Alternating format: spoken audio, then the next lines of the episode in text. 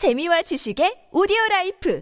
팝빵 안녕하세요. 군사돋보기입니다. 지난 주말 하마터면 바그너 그룹이 러시아의 수도 모스크바를 점령하고 푸틴 러시아 대통령이 처참하게 끌려 내려와 처형당할 뻔했습니다. 아마 이번 주말을 지나면서 여러분도 뉴스를 도배하는 러시아 내 바그너 그룹의 군사 쿠데타 상황에 대해 많은 소식을 접하셨을 텐데요. 현지 시각 6월 23일 여러 러시아 측 OSINT 정보들에 따르면 푸틴과 그 측근들에 맞서 반란을 일으킨 예비게니 프리고진의 바그너 그룹 용병 집단이 인류 역사상 가장 빠른 진격을 보여주었습니다. 이날 프리고진과 함께 바그너 그룹을 창설한 멤버인 데미트리 우트키는 그가 지휘하는 바그너 그룹 선견대 병력 5천여 명을 이끌고 하루에 무려 900km를 쾌속 진격하는 저력을 보여주었는데요. 이 선견대 병력은 모스크바에 바로 턱 밑인 60km 거리까지 진격했고 앞서 상황을 살피기 위해 파견된 정찰대들은 모스크바에서 코앞인 20km 거리까지 접근했습니다. 그 와중에 이를 막으려 하는 러시아 공군과의 전투가 있었고 이 교전으로 인해 무려 8대의 러시아 공군 항공기들이 격추당하는 상황까지 발생했는데요. 지난해 개전 초기 수도 키우가 러시아군에 의해 점령당하는 와중에도 끝까지 자리를 지켰던 젤렌스키 우크라이나 대통령과 달리 이번 쿠데타 때 푸틴 러시아 대통령과 그 측근들은 모두 모스크바를 버리고 도망치는 모습으로 엄청난 실망감을 안기기도 했습니다. 그러나 사실상 그대로 밀어붙이면 모스크바를 점, 당장 점령할 수 있었던 바그너 그룹은 돌연 진격을 멈추고 루카셴코 벨라루스 대통령과 중재한 협상을 받아들이며 갑자기 반란이 마무리되는 어이없는 일도 일어났는데요. 이번 주말 동안 있었던 반란을 둘러싸고 어떤 일들이 벌어졌는지 그 내막과 앞으로의 예상을 이야기해 보겠습니다. 전문가는 아니지만 해당 분야의 정보를 조사 정리했습니다. 본의 아니게 틀린 부분이 있을 수 있다는 점 양해해 주시면 감사하겠습니다. 현지 시각 6월 23일 여러 러시아 오신트 보도에서는 다음과 같은 소식들이 들려나왔습니다. 바그너 그룹 선연의 병력 5천여 명이 러시아 수도 모스크바 바로 아래 60km 지점까지 진격해왔고 러시아 공군이 상당한 피해를 감수하며 이들을 막아내려 하지만 역부족이다. 이 당시 바그너 그룹이 역사에 남을 만큼의 쾌속 진격을 할 수 있었던 이유는 그야말로 이들의 반란이 빈집털이나 다름없었기 때문이었습니다. 모스크바를 방어해야 할 병력은 모두 우크라이나 전장에서 막대한 피해를 입으며 싸우고 있고 반란을 진압하기 위해 신속히 투입되어야 할 공수부대들은 우크라이나 전장에서 일반 보병들과 다를 것이 없는 방식으로 싸우며 막대한 피해를 입고 있었기 때문인데요. 이런 상황에서 미칠 듯한 진격 속도를 보여준 바그너 그룹의 병력은 총 2.5만 명에서 3만 명에 달할 것으로 예상되었습니다. 당시 러시아 정부가 동원할 수 있는 군대는 우크라이나 전역에 배치되어 있는 야전군들 뿐이었는데 이들은 우크라이나 전선에서 전투 중이고 남아있는 것은 서부 군관구와 중부 군관구, 동부 군관구 병력뿐이었습니다. 체첸군도 있었지만 이들이 뭔가 할 수 있을 것이란 헛된 기대는 하지 않는 것이 좋은 상황이었는데요. 하루 다음 날인 24일이 되자 모스크바로 향하는 M04 고속도로 축선에서 진격 하던 바그너 그룹 병력들과 러시아 정규 공군의 전투가 벌어졌습니다. 이 영상은 당시 바그너 그룹 대원이 보병 휴대용 지대공 미사일을 쏘아 러시아 공군의 카모프 12 공격 헬기를 공격하는 영상인데요. 이 장면은 기종이 밝혀지지 않은 러시아군의 전투기가 바그너 그룹이 쏜 지대공 미사일을 회피하기 위해 플레어를 사출하며 급격한 회피 기동을 수행하는 장면입니다. 이날 하루 동안 러시아 공군은 밀8 MTPR-1 전자전 헬기 3대를 잃었고 밀8 수송 헬기 1대, 카모프 12 공격 헬기 1대, 밀 35 공격 헬기 1대, 밀 28 공격 헬기 1대, 일류신 18 수송기 1대, 안토노프 24 한 기, 안토노프 26 한 기 등 총 8대의 항공기가 격추되는 큰 피해를 입었습니다. 이 과정에서 12명의 러시아 공군 조종사들과 승무원들이 희생되어 버렸습니다. 러시아 공군의 고군 분투에도 불구하고 러시아는 바그너 그룹의 진격을 조금도 막을 수 없었고 모스크바로 이어지는 세 개의 다리를 모두 막아야 바그너 그룹을 막을 수 있는 절체절명의 상황이었는데요. 그러나 순식간에 오카강 유역에 바그너 그룹 선견대가 들이닥치면서 사실상 바그너 그룹의 모스크바 진격을 막는 것은 어려워졌습니다. 상황이 심각해지자 24일 새벽 러시아 국가 근위대와 경찰은 긴급 회의를 가지고 모스크바를 방어하기 위한 긴급 대책을 논의했는데요. 모스크바에 거주하고 있던 바그너 그룹 출신 민간인들에게 러시아 경찰들은 가택연금을 실시했고 여러 각지의 차단 진지와 검문소를 세워 통제하려 했지만 이탈자가 너무 많아 감당 불가였다고 합니다. 높은 지위를 가진 러시아 내 일부 장성들은 푸틴이 처형되고 난 이후 새로 들어설 정권에 협력하는 방안에 대해 논의했다는 것이 감청 결과 드러났고 당시 모스크바 내에 남겨진 러시아군의 병력이나 장비로는 절대 바그너 그룹의 진격을 막을 수 없다는 것이 모든 이들의 분석이었다고 하는데요. 설상가상으로 M04 고속도로 축선에서 바그너 그룹의 진격을 막기 위해 배치된 병력들은 많은 이들이 오히려 바그너 그룹의 반란에 동조해 그들과 합류해 반란 세력의 규모를 키우는데 일조했다고 합니다. 바그너 그룹을 막아야 할 모스크바 최정예 대테러 특수부대인 그롬 역시도 경무장한 이들이라 전차와 장갑차 등 기갑 장비로 무장하고 진격해오는 바그너 그룹을 막을 수 없다고 판단되어 큰 동요를 일으켰습니다. 이제 곧 모스크바가 바그너 그룹에 의해 점령될 것이 뻔한 상황에서 푸틴 러시아 대통령은 그의 측근들을 데리고 항공기를 타고 도망가 버렸습니다. 플라이트 레이더 24 사이트에서 푸틴 러시아 대통령이 탑승했던 것으로 보이는 RSD 697 callsign의 항공기는 모스크바를 떠나 푸틴의 정치적 고향으로 여겨지는 상트페테르부르크로 향했는데요. 바그너 그룹의 정찰대가 모스크바에서 고작 20km 남겨진 지점까지 접근했고 이대로 진격하면 바그너 그룹은 쉽게 모스크바를 장악할 수 있는 상황이었습니다. 그러나 돌연 바그너 그룹의 수장 프리고진은 군견대 병력을 모스크바 앞 60km 지점에서 멈춰 세운 후 루카셴코 벨라루스 대통령이 내놓은 중재안에 합의했고 바그너 그룹은 쿠데타의 성공을 코앞에 두고 진격을 중단했습니다.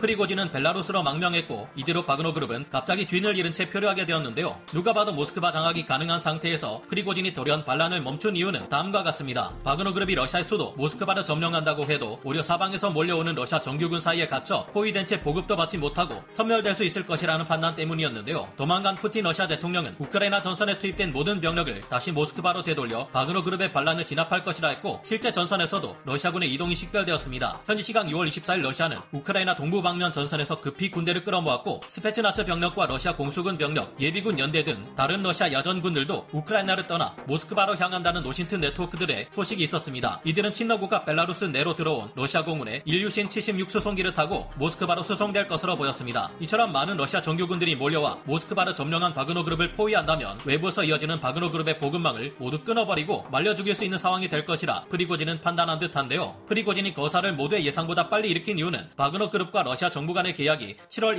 1일까지이기 때문인 것으로 분석됩니다. 그 이전까지는 합법적인 활동 이 가능하지만 7월 1일 이후 바그너 그룹은 말 그대로 불법 용병 집단이 되어버리기에 이후 반란을 도모하기 어려워질 것이라는 판단 때문이었을 듯한데요. 어쨌거나 이번 반란이 마무리되면서 갑자기 루카셴코 벨라루스 대통령의 입지가 굉장히 크게 강화되었습니다. 그가 내민 중재안의 내용은 다음과 같은데요. 1. 바그너 그룹은 러시아에 대한 적대 행위를 중단하고 본래의 주둔지로 복귀해야 한다. 2. 프리고진은 벨라루스로 망명하고 러시아는 프리고진의 신변에 위협을 가하지 않기로 약속해야 한다. 3. 러시아는 프리고진 그리고 바그너 그룹에 대한 모든 형사 소추를 철회해야 한다. 4. 바그너 그룹 직원 중 반란에 가담하지 않은 자들은 러시아군과 정식 계약을 진행하고 러시아는 이번 반란에 가담한 자들에게 처벌은 내리지 않아야 한다. 앞으로 이들의 거취는 스스로 정하도록 한다. 5. 이 지경이 되도록 모든 사태의 원인을 제공한 세르게이 쇼이구 국방장관 그리고 발레리 게라시모프 총참모장은 해임되어야 한다. 러시아 정부가 전복될 뻔했던 이번 사태를 루카셴코 벨라루스 대통령이 모두 해결하게 되 면서 러시아는 앞으로 벨라루스에 행사할 수 있는 영향력이 크게 줄어들 수밖에 없게 되었습니다. 그동안 러시아는 벨라루스를 자신의 수족처럼 부려왔고 벨라루스를 복속시키거나 러시아 통합시키려는 욕심을 부려왔는데요. 그러나 이번 사태를 벨라루스가 해결함으로써 벨라루스는 자신들의 영토 내에 배치된 러시아의 전술 핵무기를 보유할 수 있게 되고 앞으로도 독립국으로서 지위를 누릴 수 있을 것으로 보입니다. 러시아가 이를 좋게 볼 리 없겠지만 일개 2.5만 명에서 3만 명의 바그너 그룹에도 모스크바가 뚫려버린다는 것을 보여준 상황입니다. 벨라루스에서는 상황이 좋지 않으면 벨라루스의 20만 병력으로 모스크바를 위협할 수 있고 여기에 이번 반란의 주동자인 예브게니 프리고진도 함께 할 수 있기에 되려 벨라루스가 큰 소리치고 러시아는 숙이고 들어가야 할 입장이 되었는데요. 이번 반란으로 인한 최대 수혜자는 루카셴코 벨라루스 대통령이고 그 다음은 젤렌스키 우크라이나 대통령과 프리고진 바그너 그룹 수장이 될 겁니다. 한편 이틀 동안 일어난 이번 반란으로 인해 러시아는 매우 큰 혼란에 빠지게 된 상태인데요. 바그너 그룹의 진격 당시 러시아 남부 군관구는 프리고진에게 항복했는데 이들을 처벌하고 지휘관을 숙청하려니 지금 당장 우크라이나 내 남부 전선에서 우크라이나군을 막아 세우기 어려워집니다. 그렇다고 그냥 내버려 두자니 푸틴의 리더십에 큰 타격을 입게 되는데요. 또 M04 고속도로 축선에서 바그너 그룹을 막기는커녕 오히려 그들과 동조해 반란에 가담했던 러시아군과 지휘관들은 어떻게 해야 할지 큰 문제입니다. 또한 이 모든 사태의 원흉들이자 벨라루스와의 계약을 통해 반드시 숙청해야 할 발레리 게라시모프 총참모장과 세르게이 쇼이구 국방장관이 문제입니다. 반드시 이들을 숙청해야 할 상황이지만 그렇게 하자니 아직 이들을 따르는 추종자들이 적지 않은 상황인데 현재 푸틴과 그 측근들은 어떤 선택을 하든 적지 않은 내부의 적을 만들 수밖에 없게 되고 프리고진을 이어 이후의 반역자들이 계속 해서 등장할 수 있는 상황입니다. 그리고 최상층 수뇌부들이 이런 혼란을 겪는 사이 우크라이나 전장에서 안 그래도 크게 약화된 상태에서 노후된 장비들로 겨우 싸워 나가고 있는 러시아군들은 더 큰 혼란에 빠지게 되겠죠. 이 모든 상황이 앞으로 대공세를 앞두고 있는 우크라이나군에게는 큰 호재입니다. 현재 6월 25일 저녁 8시 40분 발표된 전황도를 살펴보면 우크라이나 남부 자포리자 전선의 오리히브 방면에서는 러시아군의 1차 방어선이 크게 무너지고 이 돌출부를 우크라이나군이 보시는 것처럼 크게 확대해 나가고 있습니다. 6월 25일 동부 전선의 바흐무트에서도 우크라이나군이 M03 고속도로 축선